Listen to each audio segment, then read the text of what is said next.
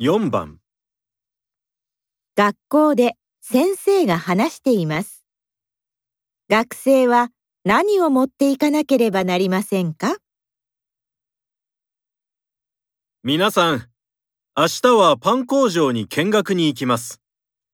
明日は電車に乗って行きますから、時間に遅れないようにしてください。電車代は学校が払いますから、お金は必要ありません。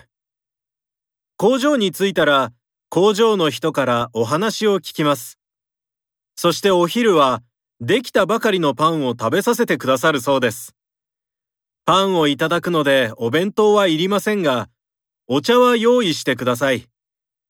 工場見学ですから教科書は持ってこなくてもいいですが、今日の宿題は忘れずに持ってきてくださいね。学生は何を持っていかなければなりませんか？